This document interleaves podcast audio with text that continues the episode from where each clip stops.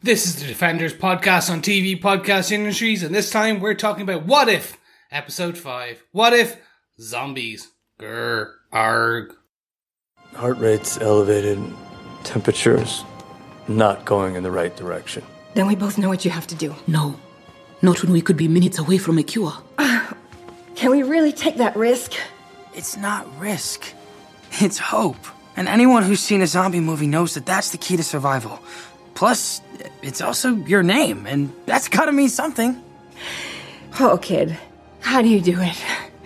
See all these movies? AV Club. No. No. How do you stay so upbeat after everything? Practice, I guess.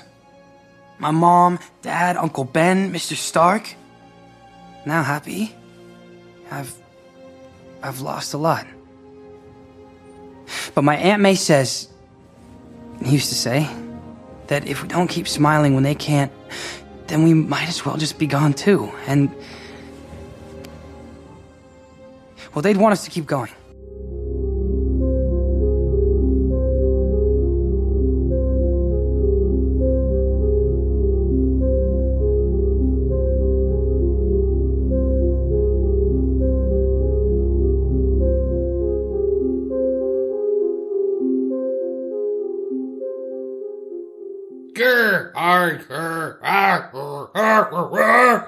Welcome back, fellow defenders. Yes, I'm speaking in guttural gurgs and args, and that is a direct translation of what I'm saying, which is welcome back, fellow defenders, to TV Podcast Industries. We're talking about What If, episode 5, What If Zombies. I'm one of your hosts, Chris. I'm one of your other hosts, Derek. And hello, fellow defenders. I am your third and final host, John. Yes, I, I just thought you were singing the most in tune ever that you've done I- before. um, to be honest, Chris.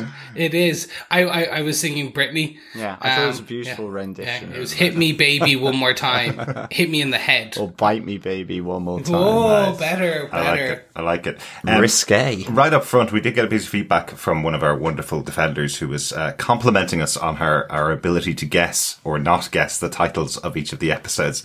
I am so disappointed with the title of this episode. We knew there were Marvel zombies coming. And I was really hoping it was going to be something like, what if there was a, a zombie virus outbreak in the Marvel Cinematic Universe or something like that. But what if dot dot dot zombies? Little, Yeah. A little bit It- more it- imagination needed, guys. it was a bit on the nose. It was just like, ah, that you know there was like 50 decisions and it was all up on the board and it came down to the wire and that was like, uh, uh, what if zombies? Yeah, go with that one. Go with that. Even if it has an exclamation mark, exclamation mark, and then question mark as well. Yeah. Right. Because it would be like, you know, you could, it's shouting, it's zombies. The, Or you know, no, they're on their way. Zombies? yeah, technically. Be the shouty question inflection. That sounded Exactly. very Scooby Doo there, Chris. Uh, Thank you. One, one other mention for our uh, for our wonderful defenders, just in case you missed it, missed it uh, last time. Um, our, our coverage of Shang Chi and the Ten Rings will be coming uh, in October because none of us have seen the movie yet. Unfortunately, uh, we're hoping to get to see it either in the cinema uh, uh, as it goes out of the cinema or on digital when it comes to Disney Plus. I think that's. Due to arrive on Disney Plus on about the 19th of October, I think, uh, just in time for my birthday, uh, which is great. So it could be our birthday podcast, uh, this year. Shang-Chi. Hint, hint, I believe. Uh, hint, hint. Yes, yes. Send me your Shang-Chi goodies, uh, for my birthday this year. Um, but we are really looking forward to hearing great things about it. I know the box office has been huge for it. Uh, one of the biggest, uh, movies since the pandemic started at the very least. And I know, uh, this particular weekend, it's, it's one of the biggest movies in about four or five years, I think, in the US. Yeah. Uh, for this weekend. So fantastic for a brand new property from, uh, from, uh, Marvel, one that we love as well. So one that we've, uh, we've all read some Shang-Chi comics over the last uh, year, definitely. And, uh, I certainly have read them over the last 20 years. Really excited to see what they do with them. Uh, but no spoilers from us because we haven't seen it yet. Yeah, I can't wait to see it. To be honest, uh, I'm getting impatient now. To, Mm-hmm. We need to book cinema tickets. Unfortunately, Ireland is a bit uh, much like the US. It, it's up and down with the, the deltas and the, the the Muse and the the and not the Pokemon, the the, the variant, and not the the Loki variant, the other variant. Uh-huh. Yeah, that yeah. Anyway, on to bigger and better and more fun things. Brain eating apocalypse plagues. Yes, zombies. Let's talk about zombies. Ladies and gentlemen, boys and girls, fellow defenders, thank you very much for joining us. Don't forget, you can pop on over to tvpodcastindustries.com where you can subscribe, hit that like, share, review, all those jazzy things. But you can also send us feedback uh, there or feedback at tvpodcastindustries.com or head on over to facebook.com slash groups slash TV podcast industries where we have spoiler posts for each and every episode.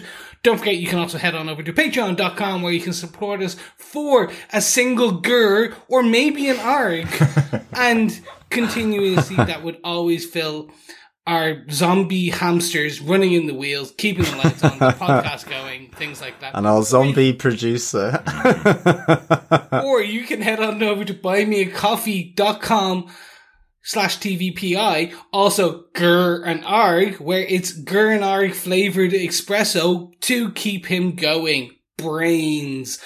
These were not well thought Yeah, through. that one didn't work as well. ones. I do feel like a zombie this week after our first week back at work after uh, after holiday. I do feel a little bit like a zombie recording tonight. So we will uh, we will attempt to give you a good piece of coverage on this episode of What If, episode Yeah. five. Well, I, and I guess instead of get me a coffee, it would be get me a forearm or a thigh or, or, or something like that. What go. about a five arm? Well, yes, I don't think they I didn't exist. think. No. But speaking of things that do exist, Derek, do you want to tell us about this episode? Sure. Uh, the episode, once again, executive producers of the series are Brian Andrews, A.C. Bradley, and Brad Winderbaum, um, with Kevin Feige, uh, executive producing the show. A head writer for the show is A.C. Bradley. But this week, head writing credits go to Matthew Chauncey, who uh, co-wrote episode three with A.C. Bradley, and the episode, once again, directed by Brian Andrews. John, do you want to give us the synopsis for Marvel Zombies, or What If, episode five? Sure. One bite can change a universe. Bruce Banner is sent to warn Earth's mightiest heroes that the Mad Titan is on his way, but when he arrives at Doctor Strange's sanctum, the city of New York is empty. With no one to help, Bruce's fate looks sealed when Ebony Maw and Cull Obsidian arrive on Earth to retrieve the other Infinity Stones. But out of the darkness, Iron Man, Doctor Strange, and Wong arrive and dispatch the Black Order members. But as the dust settles, our heroes begin to feed on them before turning their attention on Banner. The Avengers have become zombies. Luckily, Hope Van Dyne saves Bruce and Spider-Man whisks him away to their base of operations. Spidey introduces Bruce to the rest of the survivors, including Happy Hogan, Sharon Carter, the Winter Soldier, Okoye, and Ant-Man's former criminal colleague Kurt, and onboards him to the zombie apocalypse. The team explains that the outbreak was caused when Hank Pym rescued his wife Janet Van Dyne from the microverse, who had become infected with the virus. The Avengers were brought in to help, but only accelerated its spread as they became infected with the virus. The world was quickly overrun. The team, though, find a ray of hope when they receive a message from a former SHIELD outpost to inform them that someone has found a cure. They make the dangerous trip across New York, losing Sharon and Happy to the zombies, and an injured Hope Van Dyne who sacrifices herself to get them to their destination. There they find Vision, who has survived the zombie outbreak. Vision reveals that the Mind Stone could be the key to the survival of the human race, revealing the cured head of wisecracking Scott Lang. But Vision's real motives become apparent when they find a mutilated T'Challa at the base and realize he's trying to keep Wanda Maximoff alive and captive by feeding her other superheroes. The powerful Scarlet Witch escapes, killing Kurt, Bucky, and Okoye. Spidey, the head of Scott Lang, and T'Challa escape to Wakanda with the cure and Vision's Mind Stone, just as the zombie Thanos has arrived in New York to collect the final Infinity Stone. Fun little adventure this week. Marvel Zombies. What do you think, Chris? Yeah, loved it. Uh, it, it was a fun jaunt. It was not high stakes. It was still slightly sad, dark. Mm-hmm. Um, definitely in parts. Had a lot of humor, had a lot of zombie references. I love me some zombie films. Yep. I also love me some Marvel. I love me some Marvel zombies. It combined a lot of them all in fun and also getting uh, Peter Parker and the Cloak of Levitation uh, and the Scott Lang as a floating head. Like, you cannot get much better. Loads of callback and Easter eggs to the comic books. Yeah. Um, so I enjoyed it. It's not in my, it's not my number one of so far, but Mm-hmm. it was definitely there. And I'll, I'll say it now because I'll say it again later. Great to have Chadwick Boseman. It was another one of his. Absolutely. Um, and it was his true Black Panther, if you know what I mean. It, Mm-hmm. It's the it's the Black Panther we've had previously. Um, so it was good to get that as well. Sans a leg. Yes, Sans, Sans Sans, leg, yes. one leg, exactly. Uh, can I just say a huge uh, congratulations to Mark Ruffalo? I think his performance in this episode is so good. It's a real, it's a really good performance. That the voice performances have been, I don't know if you know, a lot of these people aren't voice actors, but they're great actors. But I think Mark Ruffalo ha- does such a great job in this episode because he seems to be really enjoying himself, so doing something that you would never see Bruce Banner do in the movies. His his moments of, oh God, please don't kill me, are great fun. Yeah. And him talking to the Hulk throughout parts of it is like when he talks, come on, big man, come on, come on, come on, do it. Oh, now you come in? I was just like, yeah. Really good, really good stuff. Uh, will we kick off our top three uh, for the episode, guys? Yes, let's kick it off. So, our top point, our number one part, part, if you've been following us, is what if we had seen this before? So, like, what, ha- where, where have we seen the beginning point of this? Um, kicking it off pretty easy is essentially the Infinity War and Ant-Man and the Wasp. Those are the two main connecting tissue from the MCU. Yeah, I feel like you kind of need to see Infinity War to understand why Hulk is flying through space on the uh, Yes. on the Rainbow Bridge to land into the Sanctum Sanctorum. The. Bifrost, in The fact. Bifrost. That's yes. ab- absolutely right, not the bridge. Uh, I always get that those two confused. But I also think it's really heavily leans on Ant-Man and the Wasp. You Yeah. really need to know those characters because uh, everybody from those movies, every, all the, most of the big characters, let's say Lewis is the only character that we really miss from those movies, but most of the big characters from those from those movies feature here quite heavily. yeah. Yeah. I don't understand why we didn't get Lewis though. Even a, a, a silly cameo, because that would have been that would have elevated this slightly even further. I wonder if it's because they're saving him for episode nine. What if Lewis narrated the entire history of Marvel? Yeah, exactly. Everybody's been asking for for years. So why wouldn't you do it? Half hour of, Yeah. of Lewis giving his overview of the Marvel history. Yeah. Um, I similar to the way you called out um, Mark Ruffalo. I do want to very quickly call out Paul Rudd. He he just had a blast.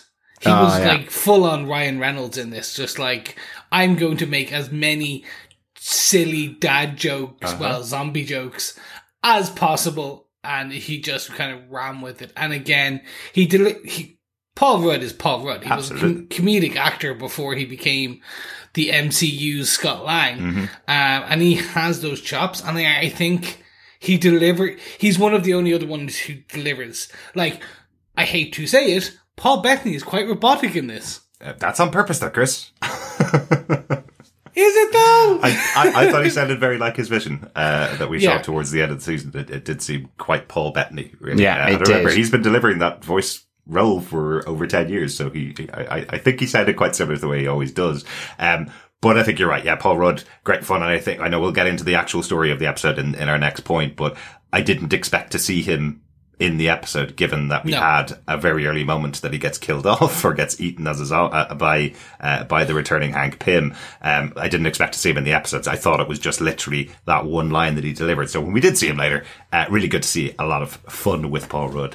Um, the one other big thing I think we should call out is where in our where have we seen it before is where Marvel Zombies began. Um, a lot of confusion because uh, a lot of people think uh, Robert Kirkman invented Marvel Zombies or came on board to Marvel to do uh, Marvel Zombies, but they actually began in Ultimate Fantastic Four, issue 23 to 25, I think, uh, written by Mark Millar, who uh, who had this really interesting idea of having an entire universe overrun by Marvel superheroes had who had already been turned into zombies, and then bringing Reed Richards from the Ultimate Universe over into that universe and then trying to get him back from there without being eaten effectively. So uh, I thought that was great fun. It was it was one of those ones where you were looking forward to Yeah. every issue because they would put multiple characters, like a, pretty much every single character I can think of appears as a zombie in those three or four issues. Yeah. Uh, and it's re- it's a really different take on zombies, which we'll talk about in the in the main part of this episode and some of our feedback as well. And one of the most interesting differences between the Marvel zombies characters that were created by Mark Millar and taken on by Robert Kirkman and other writers, one of the most interesting changes to them from other zombies that you'd see in other universes and in the cartoon here that we'll talk about in this episode. One of the big differences is they retain their superhero powers and they talk to each other. They retain their knowledge of what they've done. As they get more and more hungry, they get more and more stupid and more and more dumbed down and, and get an overriding sense that they need to eat. But once they've eaten, they return to pretty much the normal selves and then get more and more hungry. So a big difference to what you'd see in The Walking Dead for the zombies or any, any other zombie properties. These zombies in Marvel comics are ones that know what they're doing and, and, and know how to use their powers. So we'll, we will talk about how it differentiates itself in the what if episode, but it's a really interesting uh, idea in the comics, I think. Yeah. In, Yeah. in the comics, it, they they call it the, the the Great Hunger. That is the name of the virus, the hunger. Uh, like, there's a fantastic, fantastic scene in one of the originals. I think it was in the Millar, but I could be wrong. Probably in the Kirkman, where the Hulk eats so much that he then sedates himself and makes himself so happy that he returns back to Bruce Banner levels. Yeah. And because his whole body shrinks, the food inside him didn't shrink, and his whole gastrointestinal, he basically just blows himself up in half because his in stomach just explodes because there's still so many people in there and he shrinks back down. So very gruesome. Very cool. Hmm. But we're not talking about the comic books. We are talking about this what if. Mm-hmm. And I let's quickly just discuss the the the the, the where these small changes happened. And, and that's our second point. What if there was just a single small change? What if what is the premise of this episode? Mm-hmm. And I want to I want to get in because I have one bone to pick, which is the source of the virus. Mm-hmm. So, jennifer Dyne contracts a virus in the microverse and infects Han- Hank Pym, and they bring it back, and Scott Lang, he gets infected, and then Scott Lang infects the Avengers, and that's the downfall of the, the world. They could have done something better here.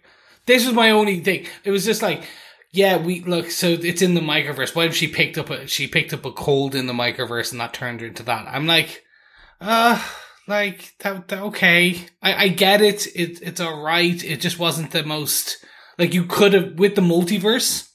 You literally could have had very similar to like okay, can't have redistribution. You could have a an Iron Man contacts a different a multiversal Iron Man, and they are zombies. Yeah. Anyway, what did you think? Um, I, I didn't have a problem uh, with uh, Janet Van Dyne contracting it in the microverse. I think because this, this is taking the basis of the MCU, basically. So I guess the strangest elements of what we had in that would be associated with either the microverse, one of the dimensions of Doctor Strange, or a realm of Thor, ultimately, in terms of otherworldliness, or off planet with Guardians of the Galaxies. I, I guess they're the four scen- scenarios rather than going to a zombie universe as part of the multiverse, because I, I guess that's what is This is th- actually, th- this yeah. is kind of leading to rather than being uh, to just show how different universes can ch- or the same universe can change over and over again. Um, so I, I really that was fine. Um, and I guess there were zombie troglodytes around uh, that bitter, given that we saw them in, in um, Ant Man and and the Wasp. I think the thing for me was, you know, Hank Pym has got a lot to answer for, given what he was doing to the Avengers in in Episode 3 Mhm. Um, and you know, he's a clever guy. If I saw anyone standing like that, that I would immediately go either they're drunk or a zombie. You know, the knees Yeah. slightly in, the feet sort of slightly apart, sort of slightly hunched with the, the dangly legs. As I say, probably a bit like Peter Parker. I've seen too many horror movies.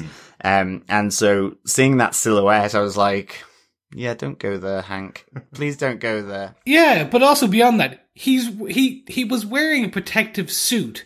How did they get through the like you just just a note for any future adventures if you're going to be going to a, a different universe, maybe wear a bit more protective spacesuit. Just just maybe. That's all I'm Well, saying. the, the thing I didn't get on that was because, irrespective of, of the suit, She had a helmet on. yeah, So I don't know how she bit him. She jumped through the. Yeah. She like, yeah. I, I wasn't entirely. I, yeah, I know it flicks up and that, but I, you know, technically, I guess she is a zombie. Yes. Um. So, I, yeah, I, I, I don't know. I was wondering how she was able because it was just like a jump and a, a bite, and he had his helmet and suit on. So I mean, I felt like there was possibly some um kind of protection there. But look, it doesn't matter because it was a fun episode. Sorry, I, I rationalize it too much, but um, I, I think for me, uh, one of the best things though I loved all the way through this, and I'm so glad that they used Ant-Man,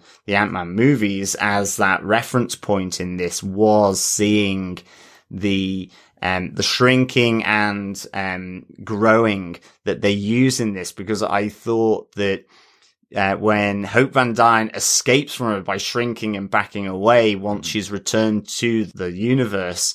Um, and then, you know, effectively that's how she gets Scott Lang. I thought that was really cool. I thought it was a real neat little move. And then the Hank Pym biting Cap, you know, he, he's there, all strong, shield, you know, nothing can stop me. We'll sort this out. And mini Hank, Hank Pym just sort of, you know, taking a little snack out of his neck, uh, as he shrunk down. I thought that was, that was really, really clever Giving of the, the writers. mosquito bite, yeah, um, really. doing, yeah, like a mosquito bite, doing all the, this with, um, with, with the, the, um, the formula with, of the, the Pym particles, I thought was just really Yeah. a neat way of, of doing it. And that kind of followed through all of this, even with Hope, uh, helping everyone, um, you know, to get Hope to being the hope. yeah, to get to the shield, or even just going small in order to then, uh, and I did love this, uh, explode out of uh, Sharon, uh, alien esque. I thought that was really cool. I've got Sharon all over the yeah, exactly. and the fantastic line from Okoye going, well, the kid has hand sanitizer. really, really good stuff. Um, you guys had a problem with Hank getting bitten or how did, um, how did, uh, Janet Van Dyne get bitten? You know, they all have protective suits on. I, I don't care about any of those. There's a possibility you could have broken, broken through Yeah. those. Iron Man got bitten. He is inside a full metal armored suit and he still got the Yeah. zombie virus. that was the other one. I have no idea how that happened. You see him getting overwhelmed by a lot of people, but most likely he would die of starvation uh, from lying underneath the corpses of thousands of zombies before he got bitten. He's probably smart enough not to open up the helmet, right? Exactly, and I'm thinking of his AI as well, not Jarvis. Friday. The uh, Friday. Friday. Yeah, and I'm, Irish I'm Friday, John, remember? Exactly. And surely she kind of went, ah, come on now, um, and just put the poisonous gas into the suit or something, or, you know, the sort of did the slice and dice, uh, within the suit because obviously she can't be affected, Yeah. but she's not going to help him, uh, if he's, so it, I mean, there were, there were a few of those things, but ultimately, Remember, these zombies do keep their abilities and keep their knowledge, so it's entirely possible that he could have just turned off Friday. That's that, you know, he still has the ability to do that. But it does, you have to have it. You have to have Tony Stark turning into a zombie. It's really Oh, important definitely. you have all the Avengers because that the scene that it kind of leads to is the introduction of Mark Ruffalo's Bruce Banner back on Earth, going into uh, Sorcerer Supreme's place, calling out exactly like he did in the movie, and then going, "Hang on a second, uh, nobody's around." But I love how it played out. I love that he still goes outside and has the interaction with Cull Obsidian, Ebony Maw. He's still calling for Hulk to come out and help him out. Hulk still doesn't come out and help out. But then we get the appearance of Doctor Strange, Wong, and uh, Tony Stark coming through one of the portals of Doctor Strange. So, uh, brilliantly put together this this sequence.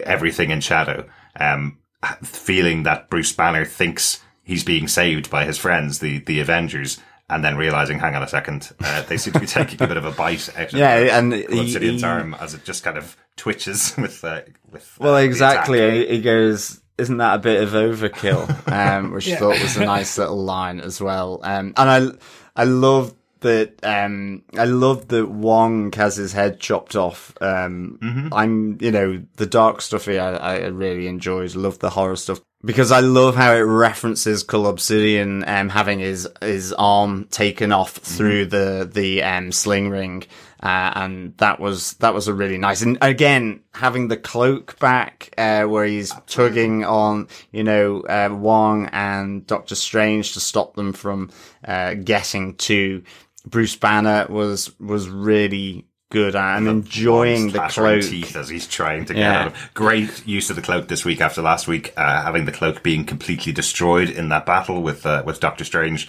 Uh, nice to see him as a bit of a hero. Uh, throughout Yeah. this episode that's quite cool. No, hundred Definitely. percent. And then we get Peter Parker. We get the Spider Man. Yes, we and do. we get a direct reference to the Marvel Zombie comic book cover, where Spider Man is swinging with a, a body under his arm. Mm-hmm. Um, it was very fun. Um, I really enjoyed the Peter Parker guide to the apocalypse. Yeah, It was very homecoming slash very zombie um, Zombieland. yeah, definitely. It was I thought, it was- yeah. It was that kind of like five rules to survive the zombie apocalypse, and it was just that zombie land, and then it was just with the homecoming aspect, kind of the video log. Enjoyed how they introduced all the characters. Absolutely loved David Dastmalchian. Um, just he blows it away every time he's in, and he's one of my he personally one of my favorite characters in any of the Ant Man films. Right. Um, also, like you've seen him in Suicide Squad, and as you, some of our earlier listeners wouldn't remember for back from the Gotham TV podcast days. Yes, he was in Gotham. Yeah, He was. He was. he was in the Dark in Knight. Dark Knight. He's, he's been everywhere. He Yeah. does such a great job, and he seems like such a lovely guy as well. Um, it was fun to see him in here. It's interesting because he's probably the least recognizable of the uh, of the characters. Um, just because he's a guy wearing overalls Yeah. with black hair. When he starts to speak, you go, "Oh, I do know who that is." Yeah. And then eventually it's. Oh, it's Curse. That's his name. Okay, I got it. I got it. I know who this guy is. I love this team, the team that are left with Spidey and, and Hope Van Dyne, the Winter Soldier and Sharon. You can see how they might be able to get out of any situation, so I can see why they're there. Kurt seems like, hang on a second, how did you get here? Um, maybe he, maybe, uh, Hope went and, and rescued him and couldn't rescue any, any of the rest of the team, you know? Uh, I like that. And then, of course, Happy Hogan. Um, Yes. great character to have in there. Uh, I love that Peter's still able to manipulate Happy Hogan Yeah. uh, the whole time. And of course, Okoye coming over to try and find her, the leader, Black Panther T'Challa. I think that's a, another great person to have in there. But I love how serious she is, how much of an a mission Okoye is, and everybody else is kind of just trying to stay alive, it feels Yeah. like. Okoye's still on her mission and still. Or have stuff. have fun. I mean, I love that Happy has got you know the Iron Man hands uh, and is doing his blam blam blam. Oh, uh, and I have to say, I thought uh, with Sharon where she's like turns his hand away as he's about to bite her and, and fire off one of the um one of the blams into her face. I guess uh, just turns it around and goes blam. I was like, oh my goodness, because obviously they're, they're making their way to the shield outpost and they have to go through, um, as you always should, a good railway station.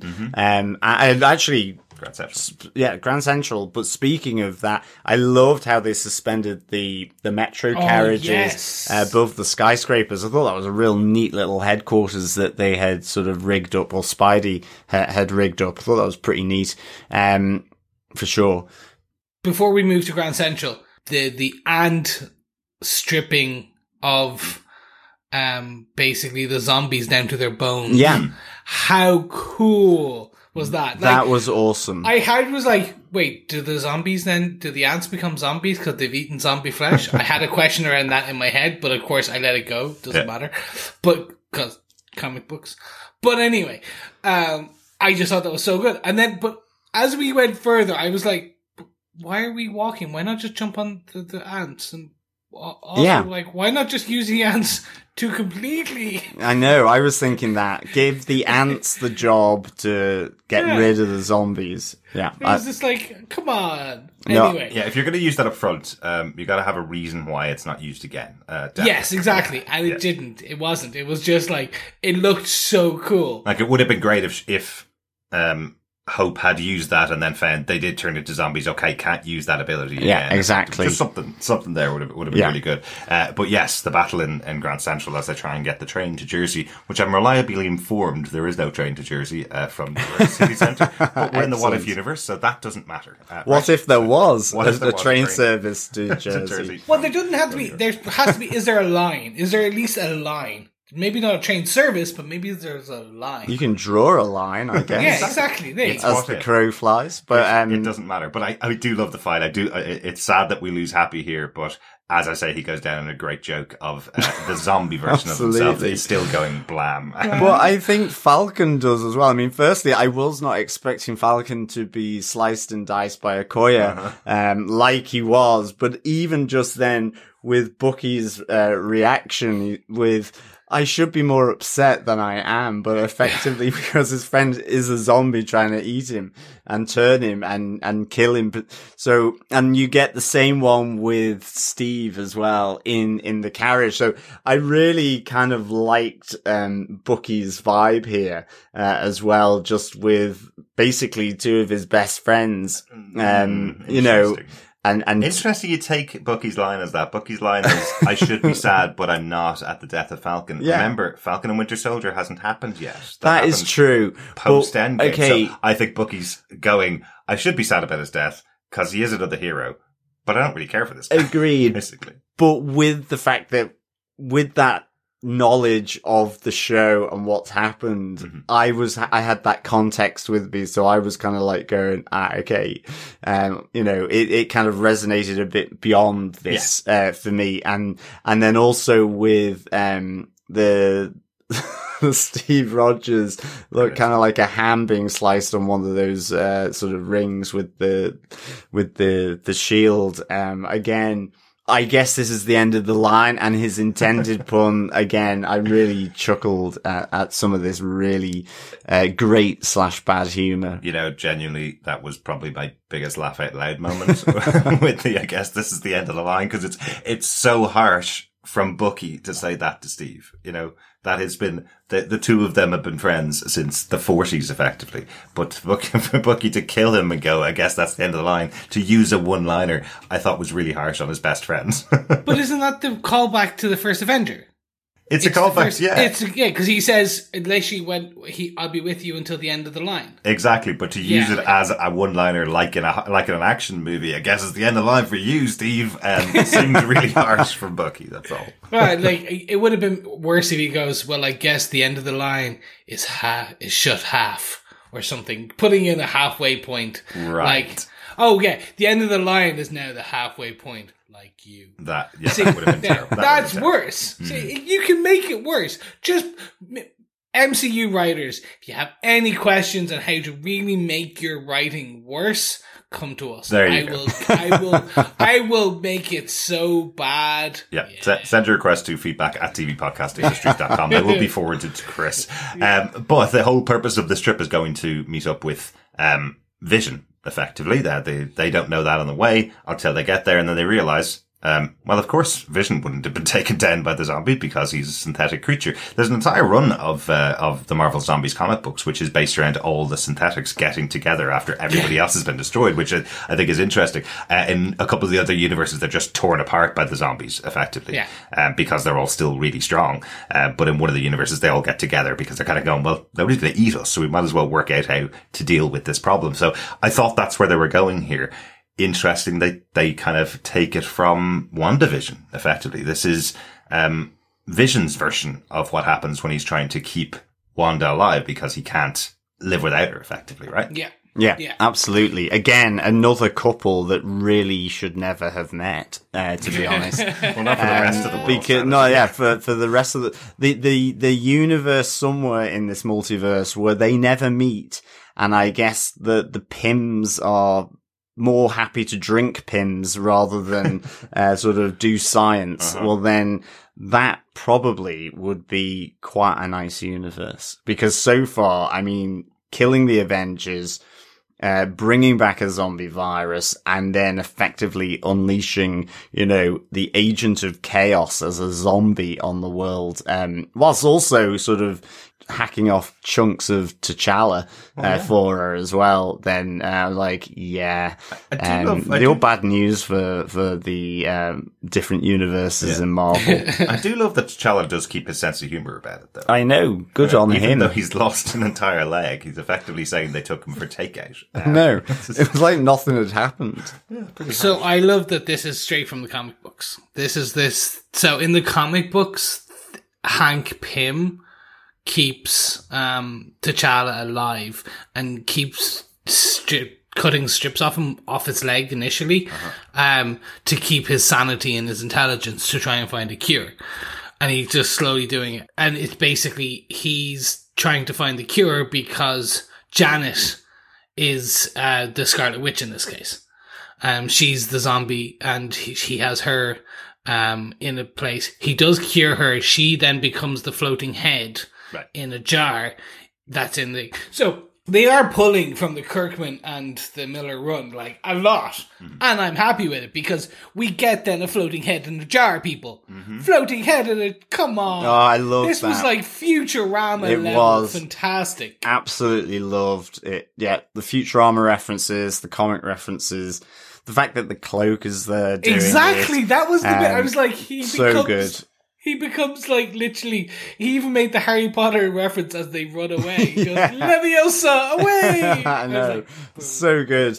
Uh, and even actually, because we we didn't mention it, but Spider Man with the cloak on as Oh. well in the tunnel. That was very very cool. Yes, it is very, very, Very cool. short, but very cool. But once again, see how much speculation has come out uh, for all That the is Marvel true. stuff. There's a toy with Spider-Man uh, wearing that cape. Um, Yep. called Spider-Man Zombie Hunter. Uh, not really. I don't, I don't know whether you could class that as, as a character in this episode. He's only there for a couple of seconds, effectively.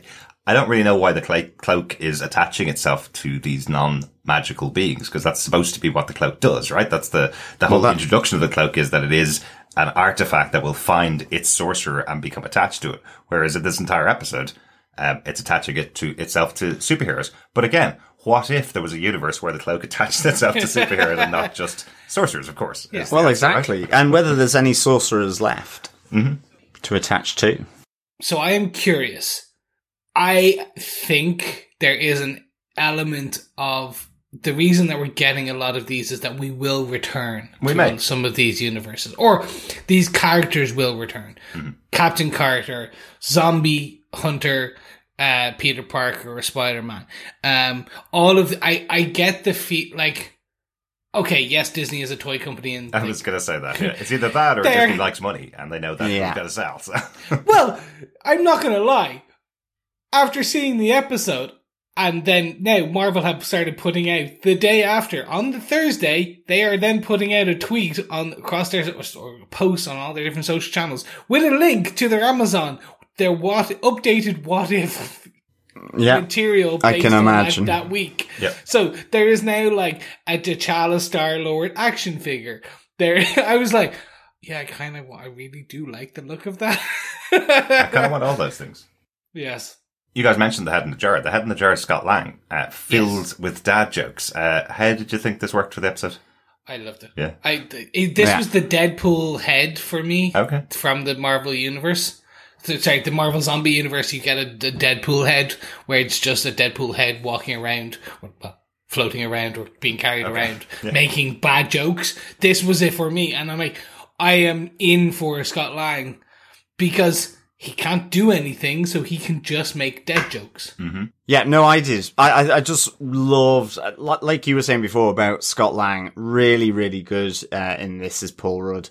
Um, I just thought it worked so well um, because it just it felt so right and it looked so iconic as well. I mean, if they did a Funko Pop like that, I'd I'd be on it. Um, you know, and I guess Head in a jar they might do. Um, and you know, I love Futurama, so that head in the jar, you know, has been. It was just really great referencing all the way through the Harry Potter stuff. So I, this was this was really I loved all of this. Um, for sure. Excellent. Um, I, even like as they're taking off in the the Quinjet, Um, and you've got Hope Van Dyne, you know, massive. I was thinking she should have shrunk herself before she actually turned, because I was expecting Big Hope to, to come back, um, uh, and sort of cause trouble. But I love that she flung a zombie at the Quinjet as, um, as well. You know, she tries to grab it. They escaped. So like the last, the last kind of gasp effort was to, to throw a zombie at it. Um, and that didn't work as well. So I thought that was really good. Yeah. Yeah, that was a that was a really good fun moment at the end. One thing probably to talk about before we uh, close off this major point is probably the plan of Vision. So he's uh, uh, let me make sure I've got this right because I watched it t- twice and I wanted to make sure exactly what was happening. He knows that Wanda has a massive power, so he's locked her up, but he's feeding her to keep her alive, right? Um, he's trying to pr- protect the world from her powers. That's why he's locked her up, but he can't let her die, so he's feeding her uh, in order to, in order that she doesn't die, but she doesn't uh, turn on the world. Yeah. No. What do you think happened, Chris? So, they, was it he he he figured out how to cure. He made the cured Scott Lang because she is so powerful. The cure does not work on her. So he was trying to continue. He was just keeping her basically there so that until the point he figured out how to cure her. And like until he kind of figured out how to tweak the cure ongoing and make it even better. That's the way I took it. It could be both, actually. No, I, I would say it could potentially be both. I think there were, Yeah, I, I think there are a few elements in, in this episode that maybe are not crystal clear, um, for sure. Um, Well, the virus turns people into zombies. No, that is, but I mean, I, I just, I, I guess it's to do more with our final point around Thanos, um, but certainly, um, you know, I, I, I could take that either way, right. to be honest. Yeah, but I, I, think I actually both are combined together. yeah. I think it's, he's he's keeping her alive, making sure she's locked away so she can't use her powers. And if he eventually comes across a cure for her, he'll use the cure for her. But he did try the cure on her and it didn't work. Um, it's just interesting because when they pose to him, "Why didn't you kill her?" He goes, "Because I can't," and then kind of turns over to their side almost immediately.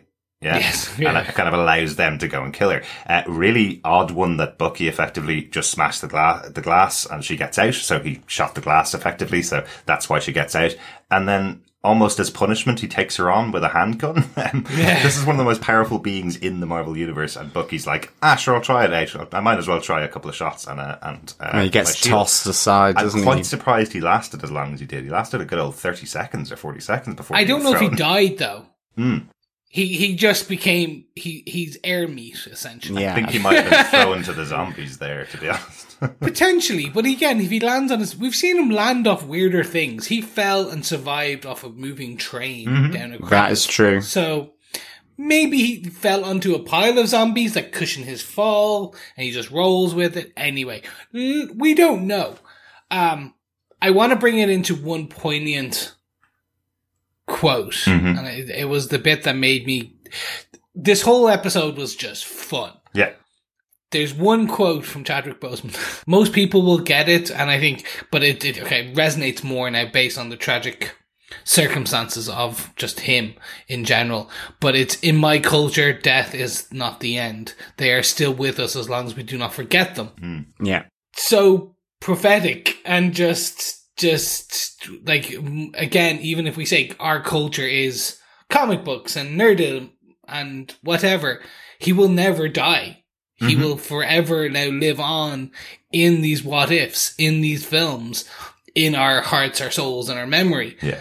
But like, oh, Really, just yeah, really powerful. Really, yeah, really it was really Uh, poignant, wasn't it? Really, um, Yeah. and it, it it takes on, um, you know, just such a different meaning. Um, so yeah, it, it was really, um, it was it was nicely done. It's a really good Yeah. moment, a really powerful moment. And I do think Peter's moment is quite powerful in the episode as well, where he talks about, uh, where Hope is asking him why he's so upbeat all the time. And he's saying Yeah. about losing Oh. everybody around him and Yeah. taking on the ph- philosophy of Aunt May. Um, I think that's really poignant. One of the really interesting ones in the, in the Marvel Zombies comics is when Peter is a zombie, he's basically telling them that he's already eaten Aunt May and, and Mary Jane, you know, so, and he Yummy. feels, and he feels and suffers the pain because those are the two people he Yeah. loved and he ate them. Um, so, so there's a little bit of that. Whereas here we do have a much more positive Peter, much more Tom Holland like Peter, um, in here, even though not voiced by Tom Holland. But at least we have a little more of the MCU version of, of, uh, Spidey in here. Yeah. Is that because of the Sony contract? Or do we think that's because he was off filming um No Way Home? I don't, I don't know whether it's either of those things at all, Chris, because this is, this is, uh, Last given year? that Chadwick Boseman was recording for this episode, Oh, that's God, that's yeah. possibly two to three years ago that this was that these recording sessions have happened over the course of two to three years potentially. Um, I, I just don't think every single actor was able to come back for whatever reason. Uh, Tom Holland filmed a lot of stuff, so it may not necessarily be. Uh, Spider-Man, or it may not necessarily be the contract with Sony. He's doing a lot of work. Yeah. Uh, if you've seen all the movies that he's got upcoming and the ones that released during the pandemic, uh, I don't know whether you could get him into the studio to do something like this for It's Marvel. true. It's true. Yeah. Yeah, Yeah. very true. But I think I think the actor did a really good job. Hudson uh, Thames is Yeah. his name. Um, he had oh yeah, great. No, absolutely. I, I thought it was really good. Um, it sounded Peter Parkery, I guess, uh, in the same way that Tom Holland does, and um, you know Andrew Garfield did. Um, so like nice and Peter Parkery, I, I Yeah. guess. Um, that that that sounds like a disease in itself. it does. oh It no. contracted that in Queens. Um, I guess. Uh, but the great thing then really here is that they do manage to escape um, and heading off to Wakanda where uh, they still have their force field and so it's literally one of the few places left um, that is has survived this uh, zombie apocalypse. Uh, there's a nice moment as well with Bruce stepping up to the mark as they escape on the Quinjet um, and turning back into the Hulk. And it was that briefest of moment where I was like, oh no, he's going to get eaten. But of course, I'd. For- then it was like, you know, the Hulk's skin is impenetrable. Uh, and even just the Hulk t- turning Banner's arm, forearm green as they, they Yeah, try to say that's goodbye. So the, there's, you know, a real big fight there between Wanda and Hulk that we only really get to glimpse and we have no idea Yeah. uh, of the outcome. So, um, that was, that was a nice little touch, but I guess, yes, um, we, there's that move then to, um, Wakanda and with point three about, you know, what if the universe was changed, uh, forever? Yeah. What Uh, would be so different about this universe? Well, the entirety Everyone's of dead. the planet is now zombies, effectively. Yeah, I thought that was quite interesting. Okoye saying that that uh, effectively within two weeks, isn't it two or three weeks, the whole planet, except Yeah. for Wakanda, because of this um, the force field, uh, effectively that it hasn't been affected. So um, that was quite interesting how quickly it moved across the whole planet. But we kind of know that now um, from a certain pandemic that we will not name again, uh, that these things can spread, uh, spread quite quickly. Yeah, and of course, as we've we've said, you know, we we've watched so many zombie movies where we've gone, why is that person walking towards the zombie or doing something incredibly, uh, sort of, I guess, strange, or you could say illogical, You could say really stupid, or Johnny, really yeah. stupid in in the context, and we realise that actually that will happen. Uh, we do know that that will now happen. We have had living proof. yes, if if you're told not to put your hand in the fire, then I guess um, You some will people put your some hand in people will, fire. yeah. Two, or two in every two in every ten. or so. your hand into the shark tank, or whatever it might be. Exactly. Um, but the other big change for this universe is that the whole purpose at the beginning of the episode, Banner was coming back to Earth to warn the heroes that Thanos was on his Yeah. way. They were able to uh, put a challenge of some sort, at least, and stop them from getting the uh, the Infinity Stones. In this universe, uh, well, Thanos is still able to get to the get to Earth. He's still able to get the. He has two more Infinity Stones to collect when he's coming to Earth. One is uh, the Time Stone, which is inside um, of the Eye of Agamotto, which Doctor Strange must have had. Um, so I guess he just walked up to that pile of dust pile of and dust picked it off. Yeah, picked it off. The easiest Infinity Stone to collect, I guess, right? yeah. Almost like Doctor Strange just giving it to him, like in the movies. Like in the movies. Um, I guess. but Uh, unfortunately, he must have had his back turned while doing it because uh, he did get um, infected with the zombie virus. Yeah, he, someone gave him a little nibble, uh, that is for sure. Um, but who? We don't know. But we do see at the end that Thanos there, as you say, there with all the Infinity Stones apart from the Mind Stone. Yep. Um, just going back to about some of the things weren't necessarily as clear. I this the moment where you see Thanos and he kind of clutches his fist, um, and you you see the the the the, the stones that he's got sort of igniting. I thought this was in New York, and then when we watched it the second time, I said I don't really recognize the buildings behind it, and I know that there's been talk that he was there in Wakanda, but you'd seen the force field with the zombies, I guess on the outside, or at least so, that's yeah. what I took it. And of course, they could have been on the inside, uh, but just the curve, the curve on the screen. no, Oh, exactly, 2D, the curve exactly. That's why, yeah. uh, it, you know, for me, it was they were on the outside. Wakanda was still protected, but certainly, um, yeah, it, it was just that last glimpse of Thanos. Um, it it it felt re- a little bit unclear, but I think I've taken it to mean that he was, you know, he was there in New York, having just gotten the time stone. To be honest, Yeah.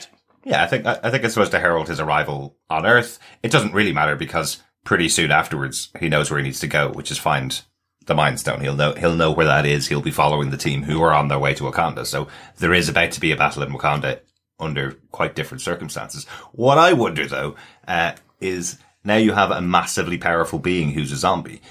But he does have the ability to do basically whatever he wants because he has so many stones. Does he turn back time and not become a zombie? Or does he, uh, instead of having the population of the universe, um, to save resources, does he double the population of the universe to create more food for zombies? Oh yeah, orders orders off me- off the menu basically. I, Yeah, yeah. well, I fancy some Kree today, so I'm going to double the population of their planet so we have food to last us, uh, you know, maybe. Well, double the population across the universe. Yeah. So um, yeah, he'd be dining out for a, a long time, I guess. I absolutely love this. Yeah. I want to see Marvel's Marvel What If Zombies 2, mm-hmm. where it is essentially the zombies going to the other planets, similar to the comic book. Where they eat Galactus and then start traveling to other planets. Mm-hmm. I wanted now they have the Thanos and the Infinity Stones, they can just zap themselves there. So I want to see like a halved Captain America kind of floating, kind of crawling and Yeah. kind of going through. It'd be great. That would be It's pretty like, cool. This will all all this is going to be if we get to see it again, it is going to be the fun aspect of this. And I think if you if they really wanted to, they have two choices. They can go down the, the Marvel zombie hunting kind of the zombie hunter kind of Spider Man and he's trying to cure the world and they can do the heroes aspect. Or they can go the dark route and you can have the Thanos and all the other zombies who are still alive kind of continue on and go in search of food Yeah. and you can have them kind of retaining not just they get some of them getting smarter as they eat more Absolutely, that's a really good point, Chris. Uh, just uh, just a couple of notes, I suppose, about the comic version and notes connected to the episode. It is really interesting. The reason why Robert Kirkman, who wrote Walking Dead and wrote Invincible, the whole reason why he took on ma- the Marvel universe of zombies as something to write was because he was told effectively, you don't have to follow the survivors. That's Yep. the standard normal thing to do. That's what all the movies have always done. That's what Walking Dead did for its entire run. So he was told, if you come over to the Marvel uh, comics and write Marvel zombies, you can actually focus on the zombies and just follow them eating their food, which is basically what he did for his, I think he did two runs uh, of it, but that's basically what he did. He just followed them eating and what, and, and the impact on the zombies themselves. So, uh, if they are to do another what if zombies 2 in season 2 potentially something like that. I'd love if they continued that if they followed the zombies rather than following a plucky group of survivors versus the zombies because that is pretty much the standard. Exactly and they've done dark now like and they've shown that mm-hmm. dark can work Yeah. because last week's episode was dark and spectacular. Yeah. And i don't ending on a necessarily think it has to be dark though. I think it could still be a lot of fun because Oh, the, oh, the sorry. Marvel zombies comics are lots of fun Yeah. even though you're following the zombies killing all of your friends and family on the comics you know sorry by dark i mean that but like Hmm. compared to other mcu properties let's call them that they they they, they are more dark darkly themed Yeah. uh, because it is it is death humor dead humor if you will it's almost evil dead humor Yeah. following the deadites Kind of. Yeah, kind Um, of. Uh, one final note. I'm sorry, just one final note about the comics uh, that I that I have. Just thought it was interesting. The introduction of um, Marvel zombies in the comics in uh, Ultimate Fantastic Four is effectively a comic book featuring the Fantastic Four, um, who are brought over to another universe which has Magneto sitting over there on the other side, and he's the last living hero, last Yep. living powered person. So you have Magneto on one side, Fantastic Four on the other, and obviously neither of those characters MCU characters just yet. So Yes. uh, they could have taken the opportunity if they're just translating it from comics to uh, to screen. They could have taken the opportunity here to introduce X Men or Fantastic Four. Oh my god, didn't. can you imagine? The, but like also like they in the comic books they you have Magneto using the shield to decapitate or at least cut off half of Cap's uh, skull. Uh, and he, he constantly kind of keeps falling off, so he keeps putting having to put it back on like a hat. It's really funny. or at least the brains yeah. back in. Yeah. right? Yes, uh, yes. And just a, a final note from me as well. It is, um, I think it's the first time in this episode where the Watcher is not a silhouette. We we do get to see uh, him right at the start, um, looming over. Um, over New York there, and certainly um, having that um, the you know they're really taking the look of Jeffrey Wright there, who is the voice of the Watcher, but it, it's no longer in silhouette. So again, kind of just another hint of him becoming more present in this universe, um, as we've seen over the course of, of uh, these episodes so far. That's a really good point. Yeah, I forgot to mention that as well. Yeah, um, yeah, really interesting to see uh, the Watcher looking over. Very cool. He's getting closer and closer and closer. Yeah. Each episode, we're seeing him more. Like he strangely didn't talk more towards the end in, in this one, but just if if it had of continued uh, in base of like him kind of starting to interact, like getting closer to interact. I think he probably knew not to not to interact too much with uh, people with the zombie virus. He's like, right, grand, I'll just leave it here and watch from a distance, not getting close to the bitey marks, uh, or bitey Yes. teeth. Yeah. Yes, no, definitely. But, ladies and gentlemen, boys and girls, fellow defenders, we are at the end of our what if. So, um, we've gone through our notes. So, first up, do you defend this episode of What If? Derek!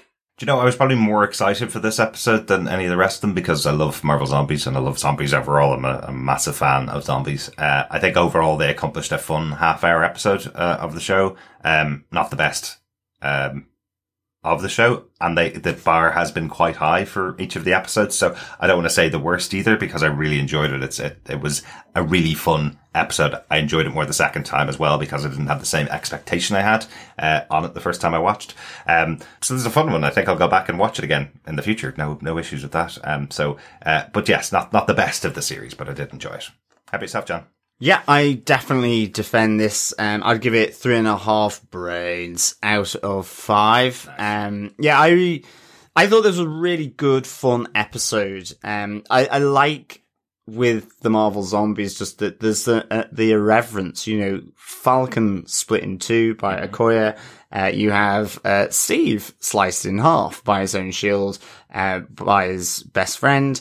Uh, there's a real irreverence that you'd never get in, in the movies, um, in, in, in that sense. Certainly not just the standard MCU Certainly when you get movies. violence. Uh, and, and the, the violence as well, I think, you know, real nice horror violence here, but it, it's to that Zombieland of having a, a dark comedic side to it as well. And I really, really like that, uh, a lot. I love the use of, um, so just the Pym particles with, um, with Hope and with Hank. Uh, I thought that was just a real nice touch, really uh, imaginative. I love little Hank just taking that that little love bite uh, on uh, Captain uh, on Captain Rogers on Captain America's um, back of his neck.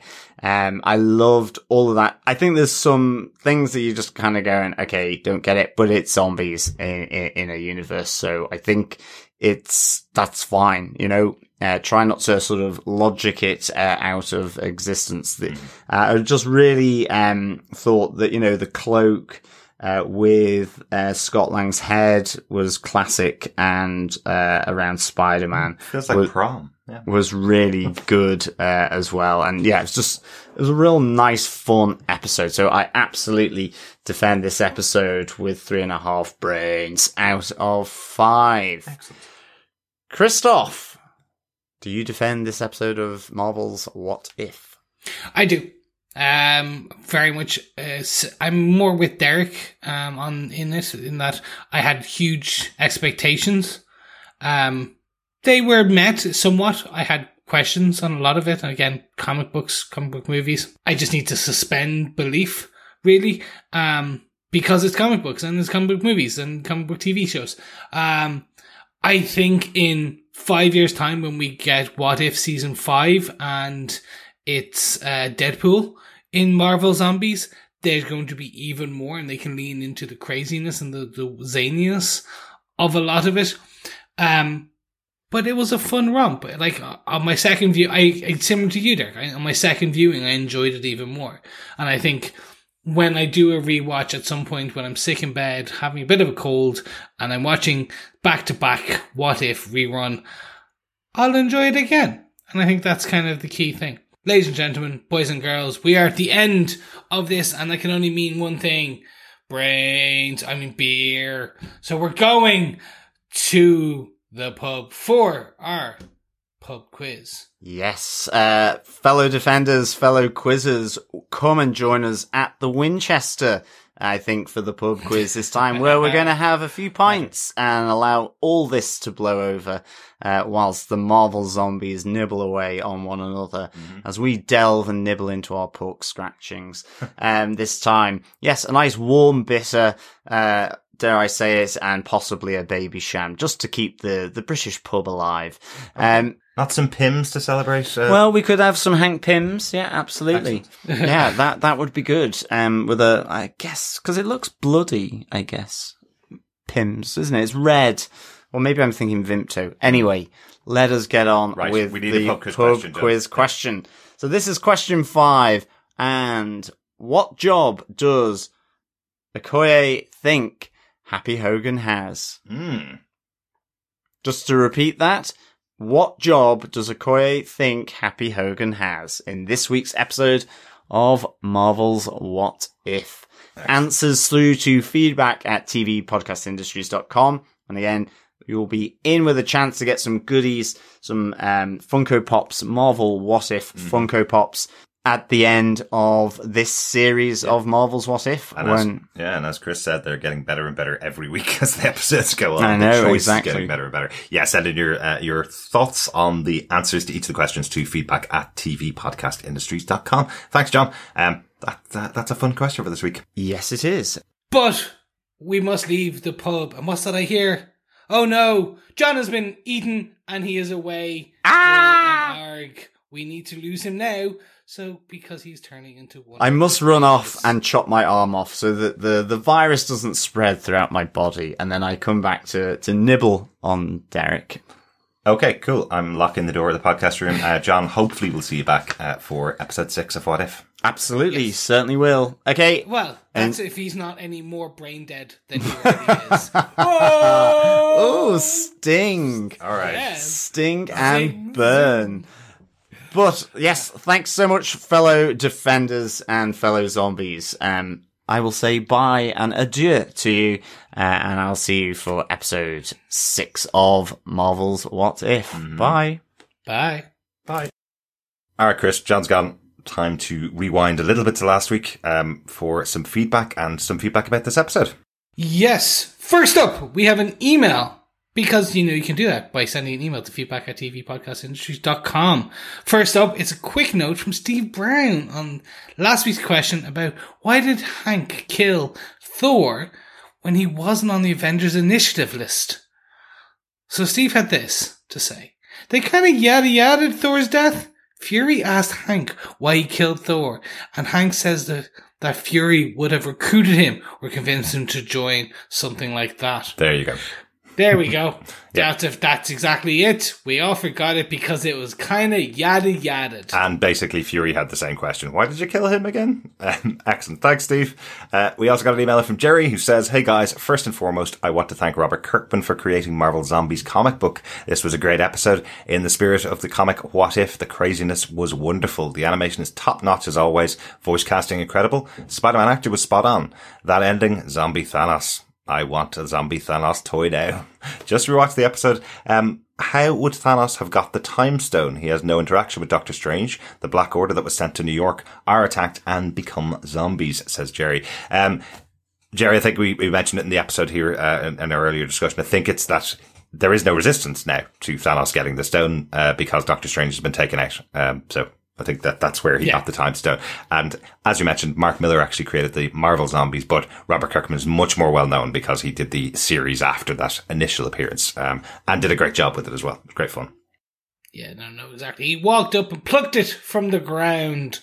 Thanks for that, Jerry. We also have an email from Coffee and Vodka who said, Greeting Deadite Defenders. Oh, I love the Evil Dead reference already. This is going to be a mildly diversive one. The animation, writing, and voice acting were spot on as usual. I'm sure the episode played great homage to one or more classic events in the genre, but I couldn't tell you which, as the only undead property I ever enjoyed has been the Evil Dead franchise. This due to the Deadites being used mostly for comic relief.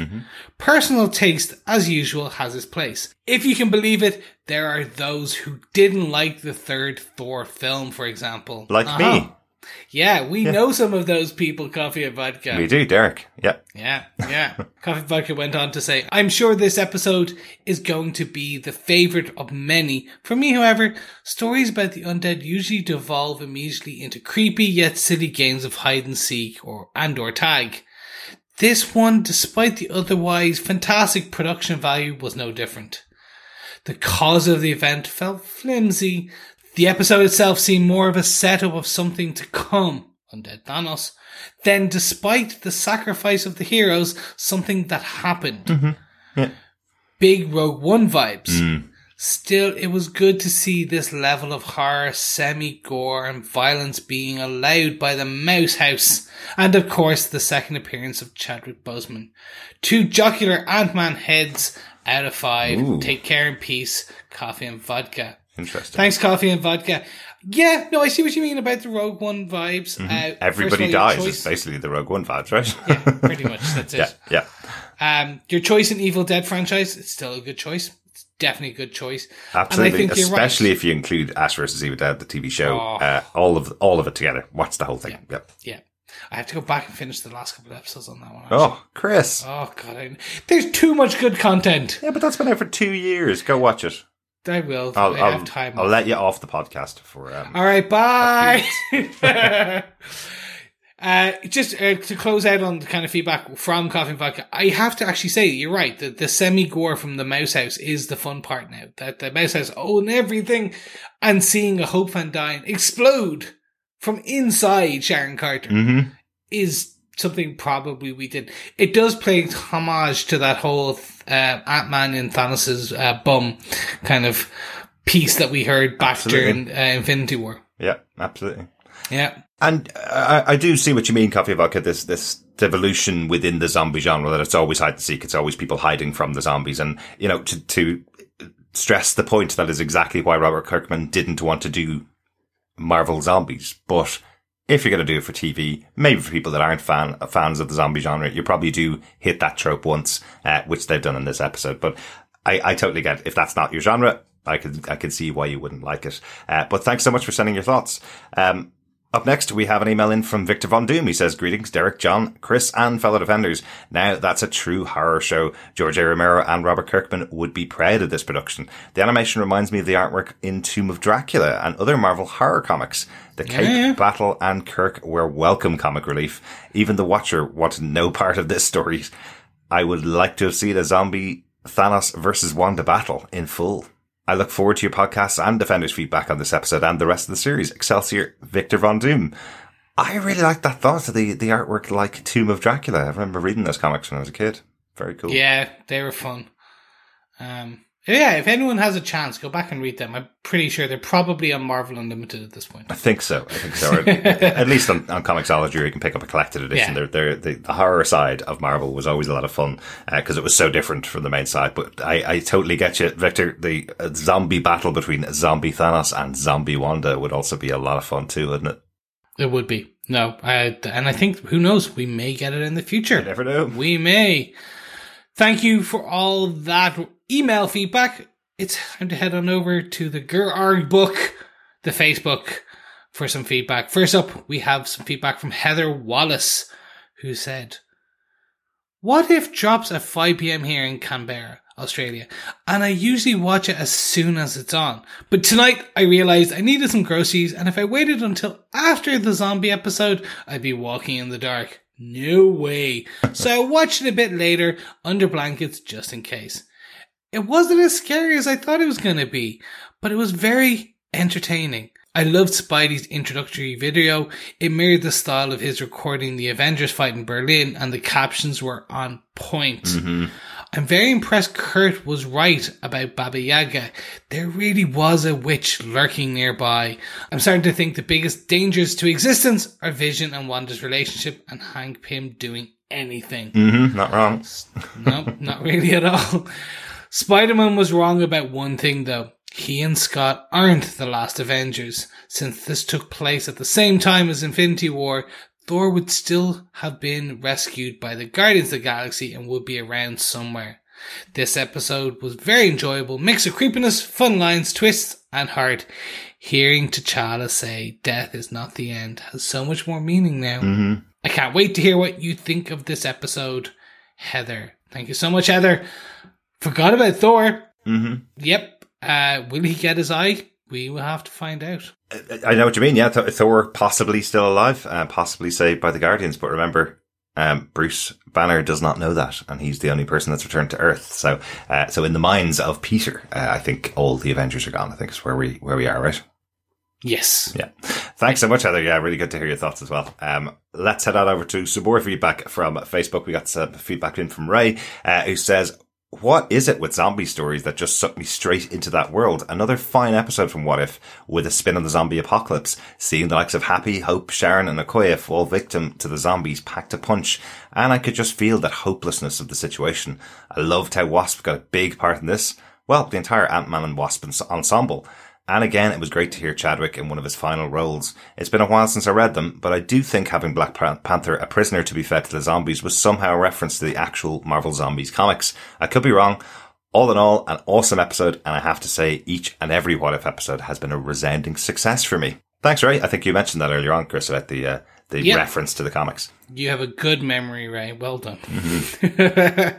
we also have some feedback from Michael Booth, who said, For a zombie theme, this one was pretty lighthearted, despite the brutal deaths of so many favorite characters. Mm-hmm. Moment to moment, it had great character beats, and there were heaps of notable callback lines to other movies. But I thought the storyline itself was pretty weak. I don't understand why the Zomvengers were such a threat. I like the Zomvengers. We should have used that. We should have. Yeah. Well done, Michael. Well done, Mike. He goes on to say Iron Man and Doctor Strange were eaten by an ant swarm in a few seconds flat, and Cap and Hawkeye were dispatched with minimal efforts. Uh-huh. Falcon caused a bit of trouble but died pretty easy. The remaining team could have taken these guys out ages ago. Also, what made Vision change his mind? He went from murderbot to apologist very quickly with barely any argument from the others. He went straight from, I must look after her and feed her to, oh, what have I done? Maybe it's another example of T'Challa Thanos turning the silver tongue from episode 2. Don't get me wrong, I enjoyed it, but it didn't have the same punch as the last four have had in the story department. But to be fair, who watches zombie apocalypse movies for the plot anyway? Thank you, Michael. A for some Zomvengers should have got that. Yeah. Agree on the uh, vision. We already called that out. I think just the overall murderbot to apologist. Yeah, it, it didn't. It it was. We were in a thirty minute show. Like if it had to been a sixty minute, you could have had an extra two three minutes where he talks. Forty minutes where or four minutes, five minutes where he talks it through and they talk him through and mm. etc. But yeah, it was just a quick change. Yes, it, wa- it was Time. really quick, but I do wonder if, if it's a logic thing. He kind of goes, I'm doing this. It's the logical thing to do, explains it to them. They say, no, it's not. And he goes, well, okay, now that I've reassessed that logic. yeah, maybe it's just as simple as that. Uh, thanks so much, Michael. Uh, Matthew Randall also sent some feedback. He says, This was the one I was most looking forward to. I'm a big fan of the comics and I can't decide whether I'm disappointed or not. The one legged Black Panther was great. I wish there'd been some more comic stuff like a legless Iron Man. One of my favorite things about Marvel zombies compared to most zombie media is that the dead retain their personalities. There was a little of that with Wanda going over to Vision's corpse, but I don't know. It mainly fo- followed the survivors, which isn't my favorite thing to do. Maybe it made a bit more accessible though for everybody else. They could definitely do a whole show of this on its own though, if it got a good reaction. Oh, the Vision Wanda stuff was great. I definitely perked up at that stuff. Not as big of a cliffhanger ending as all the rest of them, but I guess they're in keeping with the uh, nature premise of the show. Thanks, Matthew. Yes, thank you, Matthew.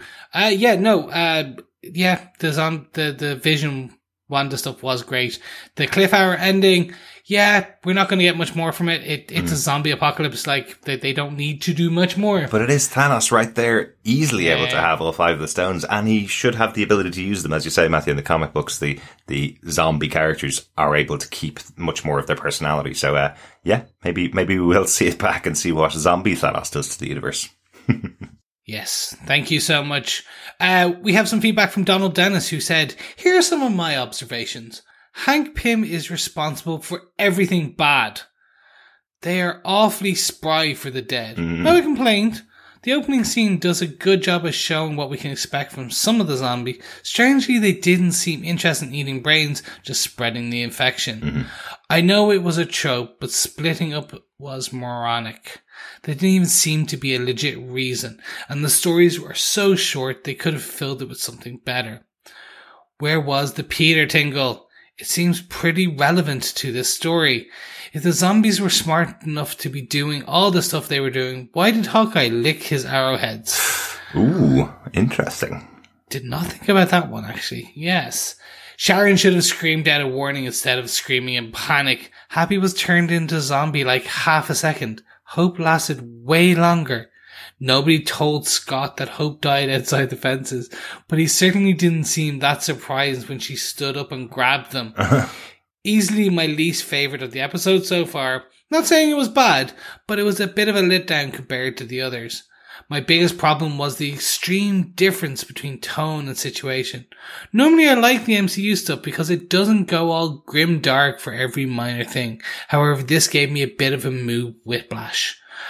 I'll watch it again this evening and we'll see if it changes my opinion, but my first watch was a solid meh. On rewatch, I liked it better, but I think it would have been much better without Scott Lang. Interesting.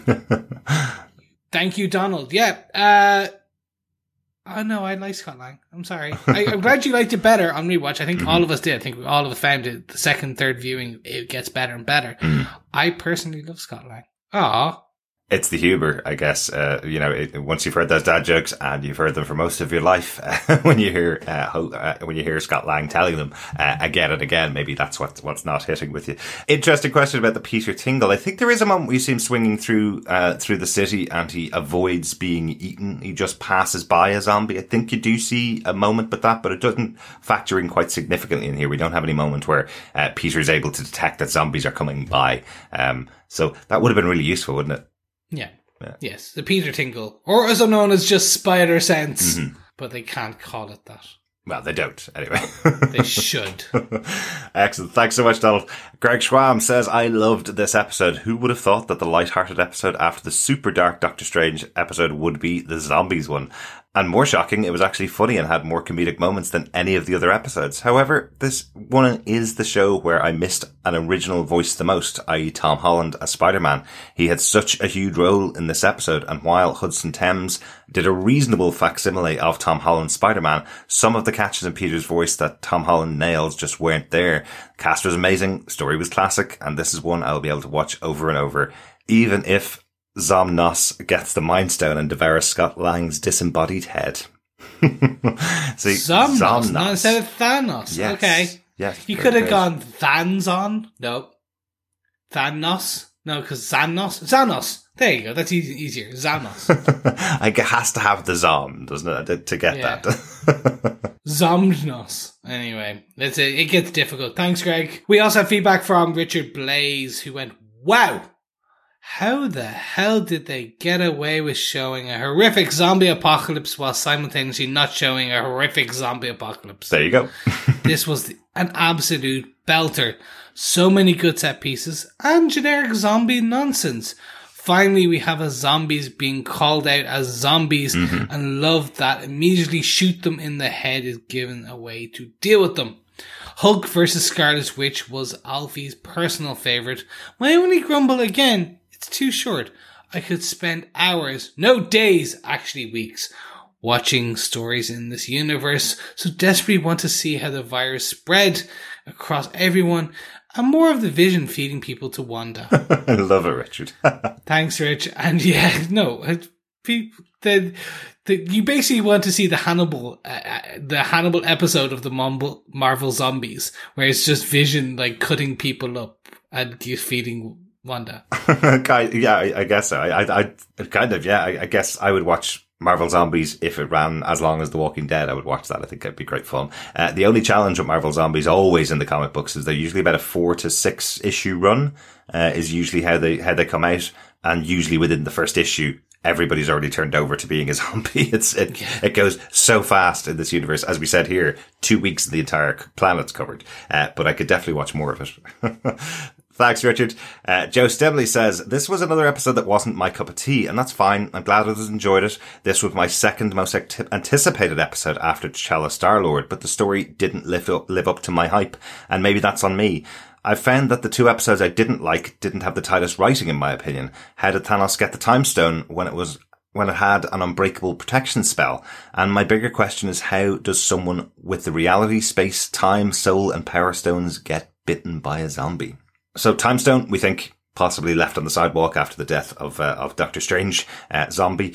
Um, as for how did Thanos get bitten, you're right. He is massively powerful. He did get killed in the in the movies, though. He, he's not completely invulnerable just because he has the stones. He has to use them. Um, but I think it is just more about that final image of oh no, Thanos is here. He's got the stones and he's a zombie. I think it's just the fun of having that. There's lots of comedy in this episode, so I think just having the fun of it. I'm, I'm not sure whether you're supposed to question how it happened. I think you're just supposed to go, wow, it happened because it's inevitable that everybody's going to become a zombie in this universe. Yep, pretty much. Thanks, Joe. Thanks, Joe. Uh, we also feedback from Jamie Lawton, who went, I like that in the orientation video presented by Peter, there was a zombie on a lolly stick. Reminded me of the production company Ident at the end of Buffy and Angel TV episodes, which we know created and written by Joss Whedon. There you go. Yep. That's why we've been going, grr, our, Exactly, exactly. Thanks, Jamie. Uh, Dan Lee says, a bit late to the party here. Definitely my least favourite episode, but the one I was looking forward to the most. For me, the humour just failed to land and I didn't enjoy the writing at all. Oh, I'm sorry about that, Dan. Good thing is, though, next Wednesday you've got another one. And we have no idea what's coming in that one. No, we pretty much know all of them now. Like we've seen pretty much all of them. I think the only one that we've yet to see is where there is the uh, Gamora and a few others, and it's on back in New York and spins around instead of what we would have got in the original Avengers, where we have them all standing there. We have the uh, the other ones there. Uh, okay, I, I didn't remember that at all. I was just thinking the Killmonger episode, uh, which is which. Oh my god, the Killmonger! That's the only two we know. Then that's literally it. Okay, so Four more to two. go. Uh, and we know that we have those two, but that's potentially those two are potentially in the same episode. We have no idea what's going to happen. Um, Exactly. But hopefully, uh, you'll enjoy that one more, Dan. Yes, hopefully. Final piece of feedback comes from Lara Will Swink, who said, Wow, 30 minutes of What If was better than 120 of Army of the Dead. Though I wish this was twice as long. It felt like everything happened so quickly. I love the dark twist of Vision turned full on governor from The Walking Dead and feeding T'Challa and other survivors to his zombie bride Wanda. Also putting head in tanks just like the old governor. I thought Peter Parker's perky attitude felt a bit out of place until he explained Aunt May's philosophy and kept trying to smile. It was awesome to hear him acknowledge his Uncle Ben and deceased parents. And just like every zombie movie, just when you think there's a glimmer of hope for humanity, it ends on an ominous zinger. hmm Yes, it does, Lara. Yes, it does. You're right. Uh, we actually haven't said that. This is the first time they acknowledged Uncle Ben in the MCU and his dead parents. Like he has not called them out directly. That's The- right. that's these are the first time he's mentioned both of them, which is good. Good reminder. Thank you. I, I can understand some people not liking Peter Parker's perky attitude, as you put it. Mm-hmm. Try saying that three times fast. um, but again, once you hear this explanation of why he's always being the way he is, it's Mm-hmm. perfect. Yeah, yeah. I think it's something that Peter Parker always gets criticized for uh, the character in the comic books as well, because he's always cracking jokes uh, Yeah. all the time, and nobody really understands why. But it's just part of his character. So, uh, so I like that they have a good explanation for why it's happened here. Um, thirty minutes of What If better than our 120 minutes of Army of the Dead. I'd probably agree with you there, Lara, as well. Um, that was that was a long movie that missed the point of zombie movies. Unfortunately, I was really hoping that was going to live up to the hype of, uh, of Yeah. his Day of the Dead um, uh, movie, uh, Zack Snyder's Day of the Dead movie, one of my favorite zombie movies of all time, but just didn't nail it, unfortunately. Yep, you could just also do Army of Darkness, Mm-hmm. just slightly better. Another Evil Dead movie. Uh, there you go. Yeah. Starting our feedback with Evil Dead and ending it with, E- in, with Evil Dead as well. Uh, let's get on to some voicemails though, uh, to close out the thoughts about this episode. First up, Matt Murdoch has some feedback on the music for this episode. Ooh. Hello, hello, Matt from across the pond here, guys. Uh, not my favorite episode, episode five, the zombie episode. I found the combination of humor and, uh, the seriousness of it all, uh, for, from a zombie apocalypse perspective to be a little weird. But that's just me. I'm sure everybody else loved it. I'm just, I, I, when things go in completely different directions, I get messed up. Anyway, the, what I wanted to talk about was Karpman actually did a lot of direct quoting in this episode, especially near the beginning, which I found interesting because she hasn't been doing that a whole lot in past episodes. But this time around, when uh, Zombie Tony and gang show up to save Bruce, you hear a direct quote of the Avengers theme, the melody. You don't get the chords. The chords are still something else going on underneath. You don't get the harmony, but you do hear the melody. And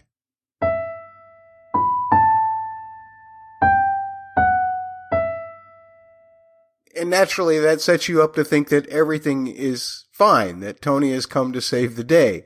However, of course, as soon as he is revealed, and this is at the 334 mark, you hear a literal quote from Karpman using the string line from Psycho movie, which I just coincidentally talked about the last time I was talking about horror writing and such, and used it as an example in the last feedback that I sent. But this time around, uh, there's no need to imagine it. It's right there. Again, that's in the high strings right at about the 334 mark when you first see that Tony is a zombie. Like I said, episode was okay, but I'm not going to poo poo on it for anybody else. Did get a little emotional about Hope Van Dyne, which is not something that I expected, so that was good. Anyway, I hope you guys really enjoyed it. I hope everybody really enjoyed it. Take care. Thanks, Matt. Just everything. Every time you do this, this is great. I just, it's like having our own personal, like, uh, Jon Batiste in the corner. Oh. It's great. I, I absolutely loved um, those moments throughout the episode. She does use a number of other themes. Think even we do get the Ant Man theme played when, when Hope is making her decision to go heroic. We we hear bits of that as well. But it's great to have them pointed out, Matt. Thank you so much for your feedback. I know you didn't enjoy this episode as much, but it may not may not have been your favorite episode of the season, but it's still a pretty good. Uh, time spent, right? It's still a, Yes, still a good- exactly. still a bit of a half hour, a bit of fun uh, with your breakfast cereal on a uh, on a Wednesday morning, like I'm doing. Uh, certainly. Uh, thanks so much, Matt. Hopefully, we'll hear from you again uh, towards the end of the rest of the season. Um, our final voicemail comes in from the wonderful Steve Brown. Hello, TV Podcast Industries. This is Steve, and wow, another bonkers episode. Uh, a lot more humor in this one than last week, uh, but uh, again, Marvel What If Zombies. Uh, very simple, direct, and to the point. Uh, again, this is another one that's going to take some multiple watches to wrap my head around. I think because man, it just. Uh, so many images in this one that I, I can't get past. Again, incredible animation, as I said many times, and Uh, that image at the very end, though, of uh, zombie Thanos just looking for the Mind Stone. Ooh, I wonder uh, if this, you know, didn't put to be continued at the end, but I hope that's what they're going to do next week. Is that we're going to get a continuation of this, and uh, yeah, just another really, really good episode, and uh, ooh, I can't wait to watch it uh, again uh, multiple times, and I can't wait to hear everybody talking about this one. All right, later. Thanks so much, Steve. I see. You see what I mean? That lots of uh, Walking Dead fans um, who are who are listeners to our show uh, and are big fans of the zombie genre. So, and all of them seem to have enjoyed the episode. The ones that are Walking Dead fans. So, uh, so perhaps that's that's part of it. Uh, liking the zombie genre might might give you a little bit more um, love for this episode. Which you think. Yeah, exactly. And like, there's if there was a vampire one, if there was a werewolf one, Mm-hmm. I know if there was a werewolf one, every Moon Knight fan would be over enjoying the hell out of it. Uh, maybe. Uh, yeah, so it's just it, it's it helps, and it, it again, it's the sense of humor. It like the this is the thing. If you didn't enjoy this, that's okay. Mm-hmm. You don't know. You don't need to. There is another episode coming. As the- and That that's yeah, and that's the fun thing about What If, isn't it? That's the first time we've ever had that. We, we where you can just ignore an episode and move on to the next one if you yeah, didn't like because it's one. not connected. Off you go. It's not connected, exactly. Yeah. Thanks so much, Steve, and thanks to everybody who sent in your feedback for this episode. You can email us through feedback at tvpodcastindustries.com. You can go over to our Facebook page at facebook.com slash tvpodcastindustries or join us in our group on Facebook at facebook.com slash groups slash tvpodcastindustries. We are available on pretty much every other social channel. Just look for TV Pod Industries or TV Podcast Industries. You'll find us there. Uh, make sure you subscribe to the podcast. We've got loads of other great stuff coming up uh, for the rest of the season of what, of what If and for the rest of the year. Uh, just subscribe to the podcast at tvpodcastindustries.com. One of those things is Y: The Last Man, which begins. Another apocalypse. Mm-hmm. Yeah. Yeah. Another apocalypse, but begins next week. Um, in the US begins 13th, I think, of, uh, of September on Hulu. Um, we'll be seeing it over here, uh, in, on Disney Plus, on Star and Disney Plus from the 22nd of September. First three episodes will be coming out that day. So we'll be almost immediately caught up with, uh, with the Hulu, uh, broadcast. So, uh, so don't worry. We may be releasing a little bit later to begin with, but we'll be very close, uh, to the US release schedule. But I'm really looking forward to seeing, what people think of Y: The Last Man. Yes, we are big fans of the comic book here, and it has had a bit of a, uh, an, iffy, if you will, uh, production journey. Um, so fingers crossed it is going to be great. We also have the rest of What If and the other Disney Plus shows coming down, like Hawkeye and Miss Marvel and everything else under the sun, or in this case, the zombie sun. Yes, yes, lots and lots of stuff uh, to cover. See, the new trailer came out for uh, for uh, Picard season two uh, today. Yes. Another show that we covered season one of. Uh, that looks really interesting. So we should be back for that in February uh, 2023 as well. Uh, thanks so much for joining us for this episode. We'll be back next week to chat about What If episode six. Grr, arr, brr. Since John's not here, I'll say keep watching, keep listening, and keep defending. Bye. Bye.